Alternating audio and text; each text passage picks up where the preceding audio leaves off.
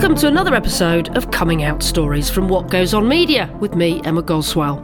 This is the podcast that does what it says on the tin. We just meet up with incredible people from the LGBTQ plus community and hear their story. Unbelievably, as I record this, we've not only come to the end of 2021 nearly, we're also at the end of season two.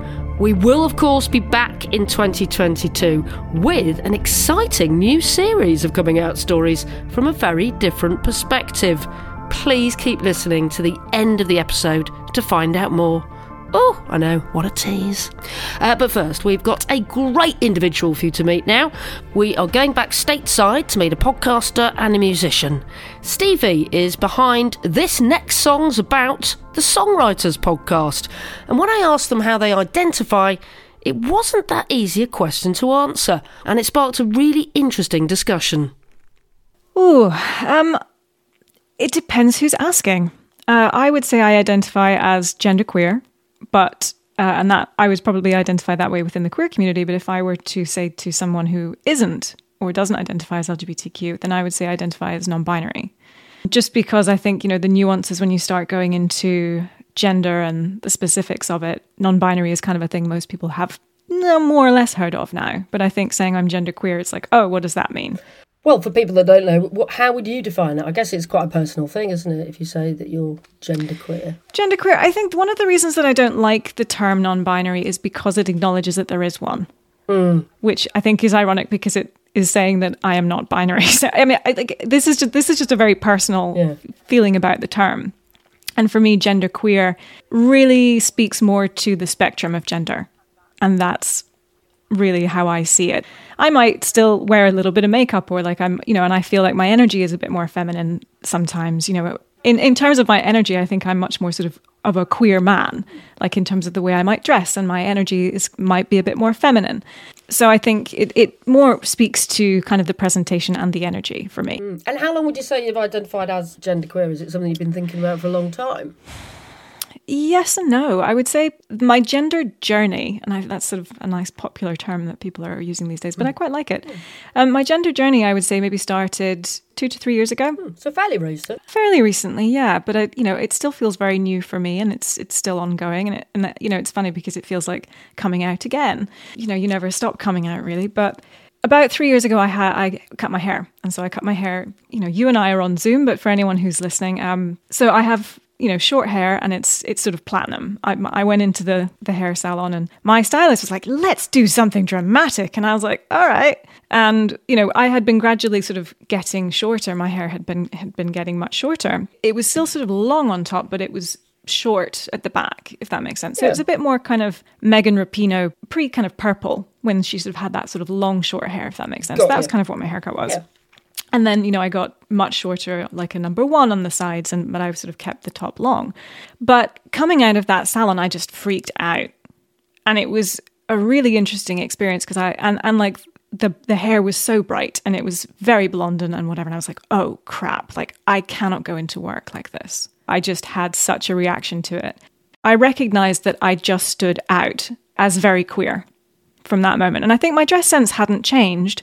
And it didn't really change. But I think what I recognized was, oh, I don't pass anymore. There is no straight passing for me now. It is just, here I am, I'm out and whatever. And I, you know, with that kind of blonde hair, I get recognized and remembered a lot. It's not to say that I'm famous or anything, but it's more people will remember me whether I want them to or not. For instance, I can't have a, I can't be an asshole on a day. You know, if, if it's, it's New York, you know, you might have a day where you don't want to be nice, or like you're crossing a street and someone's, you know, someone cuts you up or whatever. But the haircut set something in motion for me. Then subsequently, I think I had been sexually assaulted at work. I'm I'm still I'm still kind of processing it because I'm like it wasn't that bad. It wasn't violent in any way. It was more you know somebody at a holiday party decided that he would he would grope me. I had a panic attack. I had another panic attack, and it wasn't really. I I didn't think it was about that, but I decided that you know I was going to go to therapy as a result of these panic attacks. And then when I started to dig, and I and I very specifically chose a trans therapist. Oh, okay. I, I said I was going in to kind of deal with the panic attacks, and I think now, you know I've actually just finished reading a book um, called "Maybe You Should Talk to Somebody" by Lori Gottlieb. You know, she says that people go in you know, presenting with one thing but really wanting to talk about another thing. And for me, I actually, you know, one of the reasons I, I think I chose a trans therapist was to really work on the gender issues and how I felt about it. And what I was now experiencing as somebody who presented very differently and, and very on the spectrum with regard to gender. So you think it was something that was always there in the back of your mind, but it, just having this haircut and then having that experience just got you thinking a lot more about what was going on. Mm-hmm. Yeah. yeah, and I think you know I was struggling with, oh, am I just am I just butch? Is this what it is? You know, like when when you're you know lesbian, when you identify as lesbian, there's there's types of lesbians, and you know, am I a butch lesbian? Am I a soft butch? Like, what are all these different terms? You know, there is gender that features within those ways of identifying. But I was trying to figure out whether it was just a presentation or whether it was it was more to do with how I felt about my own gender. And whether kind of like saying I was a soft butch, for instance, went far enough for me. And I was determining that it didn't. And so, you know, going going to therapy was a really good way for me of of kind of exploring what that meant in a in a safe space. I don't think I've heard the term soft butch before. That's that's a new one. on really? me. Yeah. Oh, so, yeah. yeah. Is that, mm-hmm. is that an American thing, or is it just I'm just very oh, sheltered? Maybe I don't. It, know. it must be. I, I, guess it sort of you know refers to you know obviously lesbians who are butch in some way, but a bit more like dapper, perhaps. You know, I grew up thinking butch was, which was you know buzz cuts and like t-shirts, and you know they're actually you know probably a little bit bigger in terms of physique. Um, so, I th- and I think that's probably a really narrow definition of it, but that was what I had in my head of it. And for me, I think part of that was, and part of my own, and I, I just, you know, realized I had so much internalized homophobia. And it not only, you know, was about my sexuality and my sexual orientation, but about my gender as well. I had never wanted to be identified as gay in the sense of looking gay. I just didn't want to do it. I never wanted to to sort of look like a butch lesbian. It's funny, isn't it? Why is that? I certainly remember feeling similar things myself. Actually, just yeah. Oh no, I don't want to be one of them. And but why? Why is it such a bad thing? I think partly because growing up, I could see that butch lesbians were ostracized and made fun of. Maybe I, I was, you know, using other people's projections and saying like, I don't understand it. Why would you want to be a lesbian who looks like a man? Or you want to dress like a man you know like and, but you find women attractive but you find women attractive who look like men. And i think i was just sort of struggling with those questions. I wouldn't say i necessarily still struggle with it but sometimes i struggle with a similar question with trans men. And like and i, I still you know i'm on my gender journey and I'm, I'm figuring out some of these things and i'm looking at some non-binary people who then you know are identify as as trans men and I'm kind of considering that journey in the sense of, well, I don't want to be a, a trans man because one, it's hairy. That I'm not into that. But I don't want to assume white male privilege. I don't want to assume straight white male privilege. Like I reject that so wholeheartedly. I don't want to pass as that. And so that's sort of a, a, a real internal feeling that I have about it. And I think that there's still more that I'm exploring with it. And I think you know, one of the reasons I was so interested to have this conversation with you is because I'm, I'm still probably figuring out so much stuff.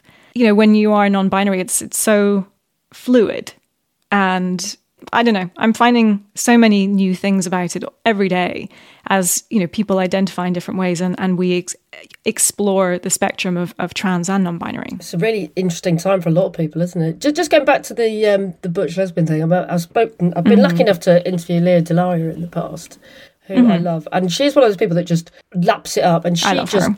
totally identifies as being a butch. She well, she would use the word butch dyke. She says, I am mm-hmm. a butch dyke and that's how I identify. And I, I, just find that really refreshing that some people will mm-hmm. just accept that and, and, will happy be happy to be that. But for yep. yourself now, do you feel very much like you, you use the word fluid? Do you feel like you have different days? Can it be different on different days that you mentioned your energy is quite feminine? Do you feel like other days it might be more masculine, or do you think it's something that it doesn't stay as static, as it were? I wouldn't say that my gender necessarily is fluid. I think probably my energy can be a bit more fluid. Yeah. Interestingly, I think my energy can shift depending on where I am and whether I perceive it will keep me safe or will make that environment better for me. I don't know if you've ever watched um, Hannah Douglas Hannah Gadsby. A small amount, but not enough. Yes. Oh, the whole like the whole show was great. I actually saw it in New York. My friend got tickets, and I was like, "Cool, this is this is fun."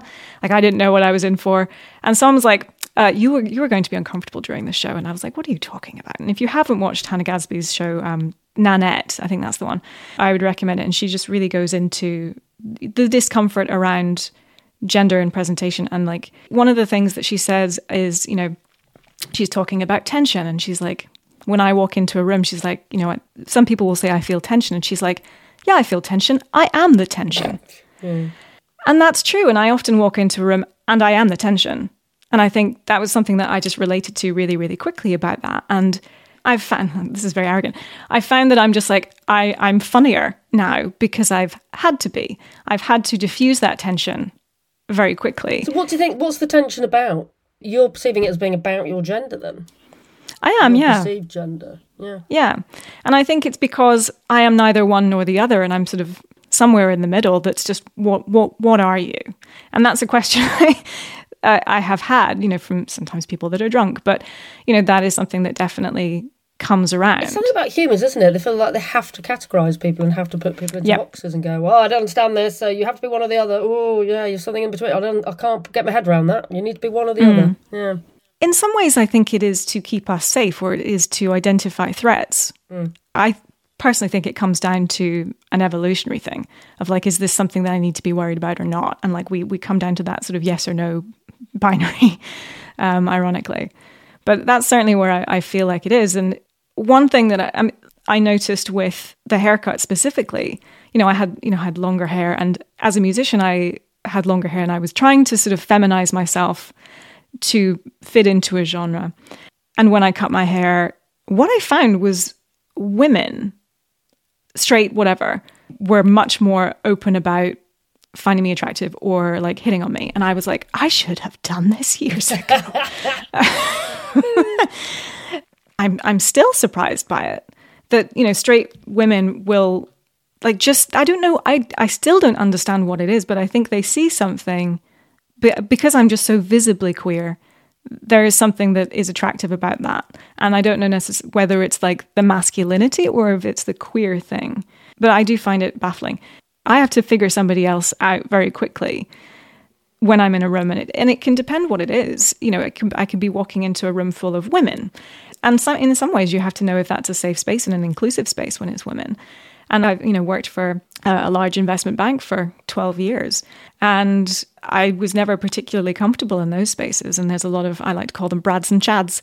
And I would have to make them comfortable in some way. And, I, and that, again, is something that I absolutely hate doing. You know, m- making the straight white male patriarchy comfortable because of my presentation. But it, it was something I had to do to survive in that world.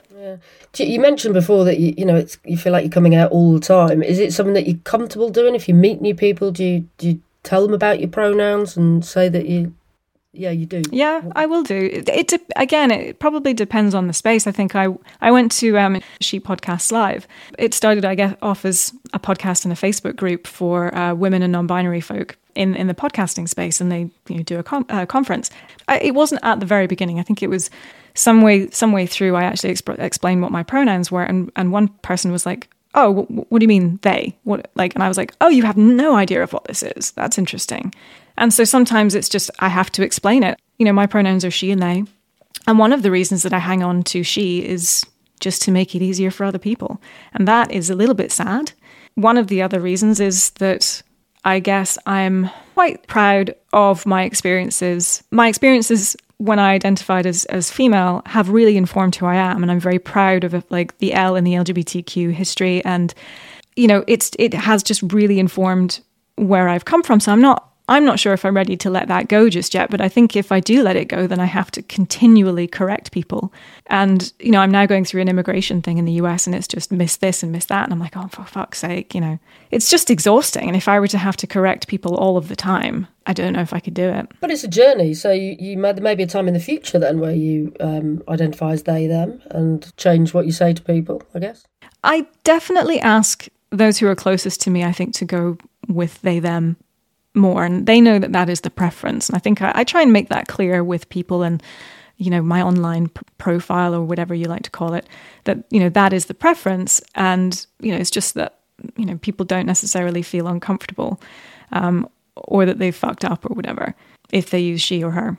Well, I'm not going to say that we've put that to bed, but maybe we should talk a little bit about the L part of your life because I know you mm-hmm. obviously came out as a, as a lesbian before you came out as being genderqueer, didn't you? Mm, um, yeah. So, what what was that experience for you like then, coming out as gay? I'm presuming you weren't living in America at this stage, were you? You would have been uh, back at home, I guess. Uh yes. So I grew up in the Middle East, actually. Yeah. So did I. So how old? Whereabouts? Did it? Did you? Yeah. Uh, look at this. Um, I was born in Bahrain, uh, and then I went to Qatar, Dubai, and Saudi Arabia. My sister was born in Bahrain. I lived in Bahrain two or three times actually. Yeah, in the 1970s oh, wow. and 80s. Uh-huh. Yeah. I was 84. Uh, ah, okay. Yeah, might have been there in 84. That's funny. How funny. How bizarre. Yeah. But you know, you'll you'll know yourself. You know, being a queer person, kind of growing up up in that environment you know, being a blonde kid and a white kid out there also was interesting. Obviously, the culture there, women don't have as many rights. It's very misogynist. Like, it, there were a couple of times I've it was unsafe. You know, that was kind of the the background and, and the backdrop, if you like, for um, me coming out. So you weren't in Glasgow or anywhere then? no, when I did the, um, the next part of that story was that um, I went to boarding school. It was it was a lovely Christian boarding school um, in Edinburgh, and it you know, whilst it was Christian, it was relatively accepting of, of all things, but certainly not being gay in a boarding house. Just that, no. And I remember being about 13, and one of the girls said, well, statistically, you know, it's one in five or one in five are gays. There must be two gays in this room. And what if they're looking at us when we're getting changed? Oh God. You know, and it, right. And I'm like, well, it's, it's me, but I'm not like I'm not looking, but like I am one of the two. Oh, you did admit it. No, oh. God, oh. no. That was just in my own mm. internal dialogue. Was like it's, it's it's me. So there was just no way that I wanted to deal with that, or I didn't know how to deal with it. You know, I had a very difficult relationship with with my with my mom, and my my parents had divorced when I was ten, and just the you know the back and forth was was difficult, and I think finding a safe space was also challenging. So I came out when I was 19 initially as, as bisexual. I had dated men because I thought that that's what you did. And all my friends did it. So, one second. So, the whole time at school, then, you, you knew that you were gay after this conversation when you were 13, but you really didn't do mm-hmm. anything about it at all because, nope. because of the bullying and the perceived reaction that oh, yeah. you get for being gay. Yeah absolutely. I, I knew that my mother would, I, I genuinely thought my mother would completely disown me and kick me out. Like for me, the sort of coming out process was complete when I told my mother, because everyone else knew except except her. Mm. Um, and you know, we don't have a good relationship now. I mean, you can imagine if she didn't have a good relationship when I came out as as gay, coming out to her as non-binary, hmm, not didn't didn't go well either. But when I came out to her as gay, her response was, "Is this because you can't get a boyfriend?" so so yeah, that was that's money. That is an unusual one. I don't think I've heard anyone say that. That's really that's harsh, isn't it? I mean, that's a really harsh, harsh, thing to say to anyone, let alone your own child. Yeah. yeah, she's. I mean, you know, I've been to therapy, and I'm pre- pretty certain she's a narcissist. So you know, it's one of those things you just have to deal with. So 13 to 19, you ignored it. At 19, you mm-hmm. went out with boys, but then decided you were bisexual. Yep. I think I, I kissed a girl for the first time when I was 19. And I just was like, whoa, oh, that's what it's supposed to feel like. And then, you know, had a bit of a freak out, which lasted a good couple of years, just because there was just this sort of internal reaction and like, oh crap, does this mean that I'm gay? What does this mean? Am I bisexual? You know, what does it mean? And like, I can't be gay. I can't be gay because all of the the messaging and the rhetoric that my mother and um, her husband had said over the over the last however many years was just so negative and, and you know it was just very subliminal messaging of like we'll make fun of gay people or we'll make fun of dykes or you know like the, just the, the terms that were used. And i was like oh no. And i'm guessing this wouldn't have been a million years ago. This would have been the 90s would it? Uh no this was 2004 5 right. So yeah even less yeah. time ago. Yeah. Yeah. So i went to australia finished i think it was university and i went to Australia for a couple of months. And I had wanted to tell my mum before I left And I of was just like, I just want to tell her I'm gay and then jump on a plane and forget about it. Great, and great tactic. She, I'm loving your technique. I, uh, thank you. I thought it was a great plan. And in fact, one of my best friends was was gay. She came out after school and she actually met somebody when she was, I think, 18 or 19.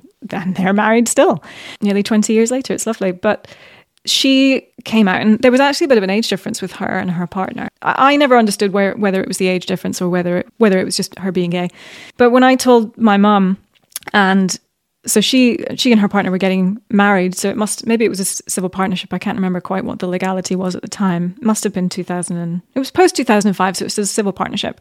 And i said to my mum i'm gonna i want to go to their wedding. And unfortunately i think i booked my flight and then i think the wedding was the week later so i knew i was going to miss it and i was upset. But i went to see my friend before um, i left and it was tough because her parents were not going to the wedding. They had not accepted it and I obviously thought about what if this were me? And, you know, my parents, my, my mum certainly won't come to my wedding. Uh, and actually, she wasn't at my wedding. Oh, yeah, she wasn't at my wedding. That, but it, that was more sort of for COVID reasons. But actually, I wouldn't have invited her anyway. So when I had said to her, I want to go to, to her wedding, and she was like, Well, I don't understand why they want to get married. And I was like, What do you mean? And she goes, Well, why do they need to get married? And I said, Well, what if they end up having a child? And she's like, Well, they, they shouldn't. And I was like, uh, And why not? She was like, Well, it's wrong. It's, it's, not, it's not natural. It's, it's wrong. I said, Well, is it not good for the child to grow up in a loving environment with two parents than, say, in a family with an alcoholic or an abusive parent? And she goes, Well, yes, because that's that's natural. And I was like, Are you serious? You think that's a better situation for a child to grow up in? And she honest to God, said yes. And I was like, well, I'm not telling you because this was a few days before I was due to leave. So I was like, fuck this, not a chance.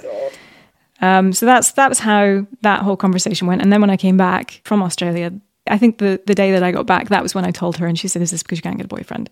You know, she and I have had a very tumultuous relationship, and she genuinely thought that I was doing it to piss her off. Like she's very, like that's the sort of the mindset. It's just very egocentric, and it's like I'm I'm everything that I've done, I've done is to kind of piss her off, which was not the case. But I think that was the only thing, quite honestly, that saved me from being kicked out or disowned. And at that point, I was just finishing up university, and um, she owned the house that I lived in, and I paid her rent. I had couches set up. I had friends that I was I had said I may need to stay with you because I think this may happen. Like that's how scared I was of it. And it did come to that. It didn't. And I again I think the only reason was because she didn't believe me. But by that stage I guess you you know, explored your sexuality and told a lot of friends, I guess. Yeah. Yeah, absolutely. At that point I had told my dad. In fact, my granddad was the first family member I told. Oh, um, how come? Yeah. Oh, we had such a great relationship. You know, he didn't necessarily understand it and he said that, but he said, "Well, I love you and that's all that matters." Which is what you want from everybody, isn't it? Really, that's that's all that that's the only response that we ever want as human beings. I think, really, isn't it? Yeah, it's tough. And your your dad took it better then, well, better than your mum. Yeah, yeah, he took it well. Um, yeah, I think I was nervous. I think to tell him because I think at that point he was very into the church. And really, I think that was just because his his second marriage was ending. It was it was not doing well, and I think he was looking for something to cling on to there. And I thought, you know, because he's into the church that he would have a problem with it. And he didn't. And, you know, also since, uh, and, you know, fast forward coming out to him as non binary, he has been so great, just such a great ally. And, you know, wants to learn more about it. I give him a documentary, I give him a podcast, I, you know, give him a recommendation. He'll he'll read it, he'll watch it, and then we'll we'll have conversations about it. He was also um, teaching a course at a college, and he had a couple of trans kids in his classroom, and he would ask me, "Can I can I say this, or can I ask them their pronouns?" Or and I was like, "Okay, this is this is cool. This is you know," and he just wants people to feel comfortable and, and themselves and he's the best he's sucking it up isn't he he's, he's taking on all, all the information you're giving him which is what i would yeah. say to a lot of people actually is you know we do find ourselves having to educate our parents or, or older generations or sometimes younger generations who don't get it or haven't experienced it and need need the facts and need information really it's kind it's kind of yeah. our responsibility as especially for people like yourselves pushing the boundary and talking about gender in in what may be for a lot of people a new way would you agree?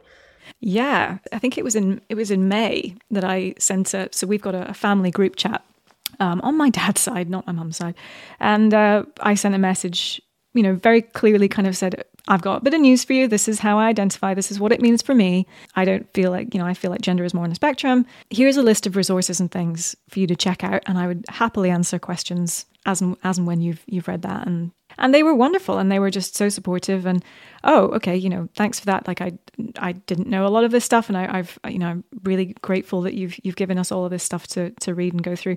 And, and at that point, I, I should also say that I, I changed my name so I changed my name to Stevie from Steph.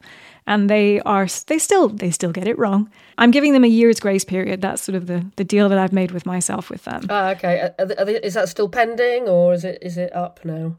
Oh no! So this was May of this year, so okay. they've only had a few months. Yeah. So, but they're doing pretty well. I think with it with text, it's much it's very easy. I think on the phone they tend to slip, which is understandable. You know, it's been 36 years, and I'm suddenly no, I'm suddenly saying, "Hey, call me something else, please." Mm. But they're you know they've done really well. But yes, there is a lot of educating that you I feel like I need to do, and it's more like I'll do it to a point, and I'll have conversations. But I'm I'm what I prefer to do is say, okay, hey, here's a baseline here's a website, here's genderbread.org that kind of explains the difference between sexual orientation and gender identity. It's who you go to bed as versus who you go to bed with.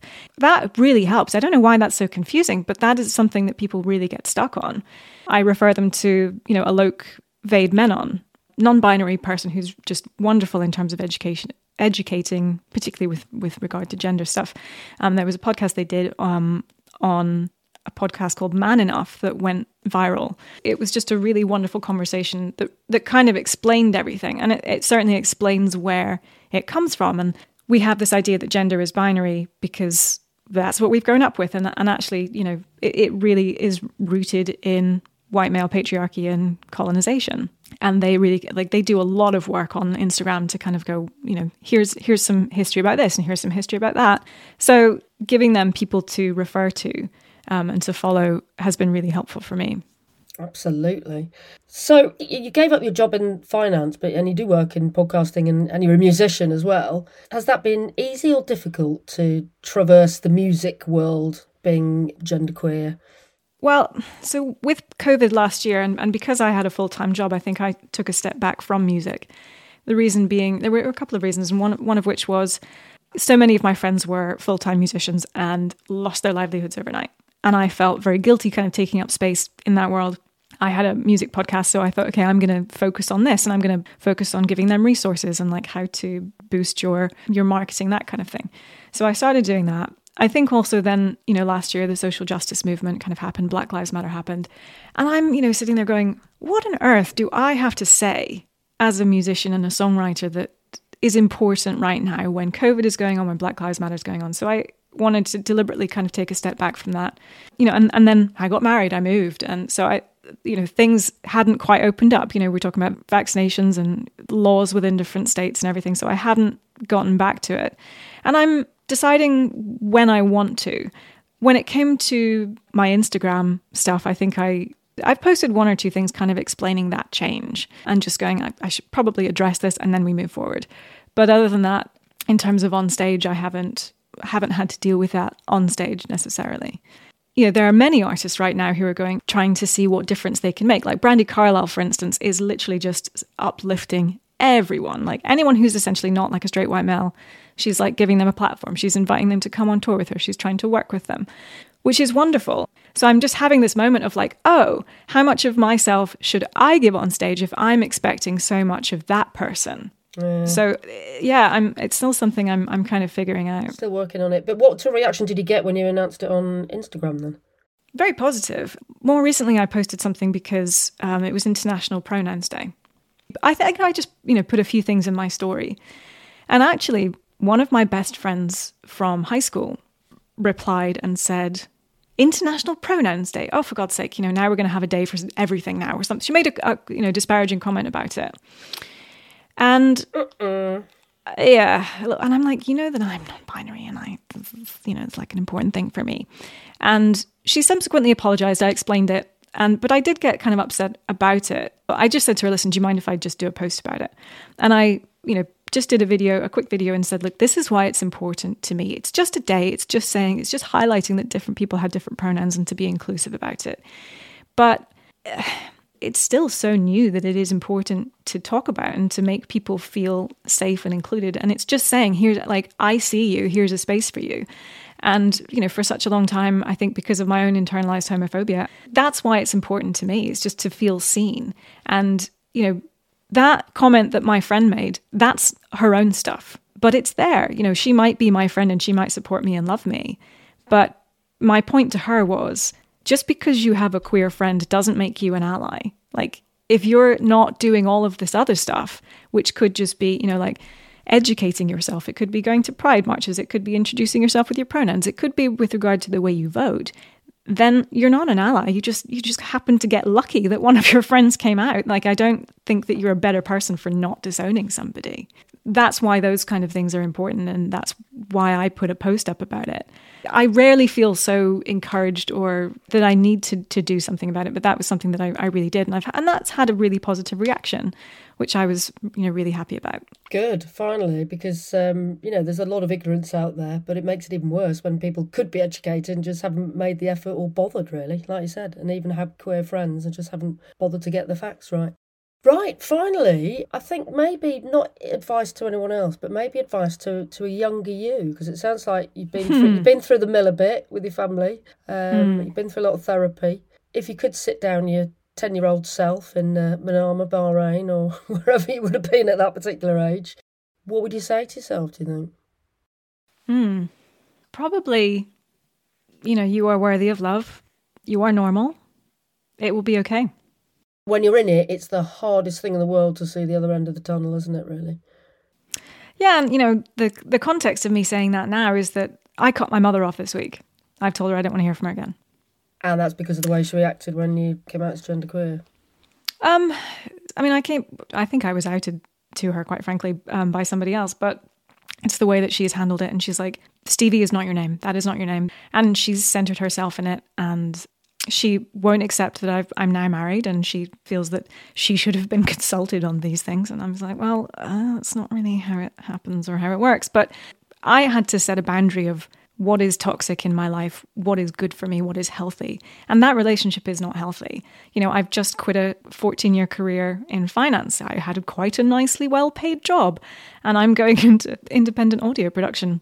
And one of the reasons that she I cut her off was just because, you know, she said to me, Your father did it, he failed, he didn't, he's still doing it. My second husband tried to do this and he failed. And she's like, You're you're not entrepreneurial, you can't do this. You're going to fail at this. And I'm like, on top of not accepting me for who I am in terms of my own gender, not not recognizing my marriage. I have worked so hard to undo what she's done to kind of keep me, you know, to keep me in control or under her control. And I now need to take control of my own life. And I need to have only positive energy and thoughts as I embark on a new career. And whether it's, you know, whether she's taking away from me from my self belief in terms of my professional life, it, it affects everything else. And I, I'm just done with it. And to my 10 year old self, that's okay. and hopefully, you've got enough love and support with your wife, with your father, with all your other friends and your other members of family to, to keep you yeah. going and keep, keep you grounded and being as happy as you can be. Yeah. And you grow up and you choose your family, you have a chosen family. And, you know, part of that is recognizing your own self worth and what you will and won't accept with friendships and, and with relationships. And I'm now at the point where I've dealt with some of that sort of toxicity. I've removed it. It's one of those you say, like I say, I'm lucky, and I am really lucky. And I, but part of that luck is through choices that I've made in terms of people that I'm allowing and keeping in my life, and the efforts that I put into those friendships. So you know, it's it's as much luck as it is choice the wonderful Stevie there, and you can find their podcast by searching for This Next Song's About wherever you get your podcasts. So thank you so, so much, not just to Stevie, but for you for being part of our journey and listening to Series 2. If you've enjoyed it, please do go to Apple Podcasts and rate us and review us. Five stars, please. It all really helps to spread the word.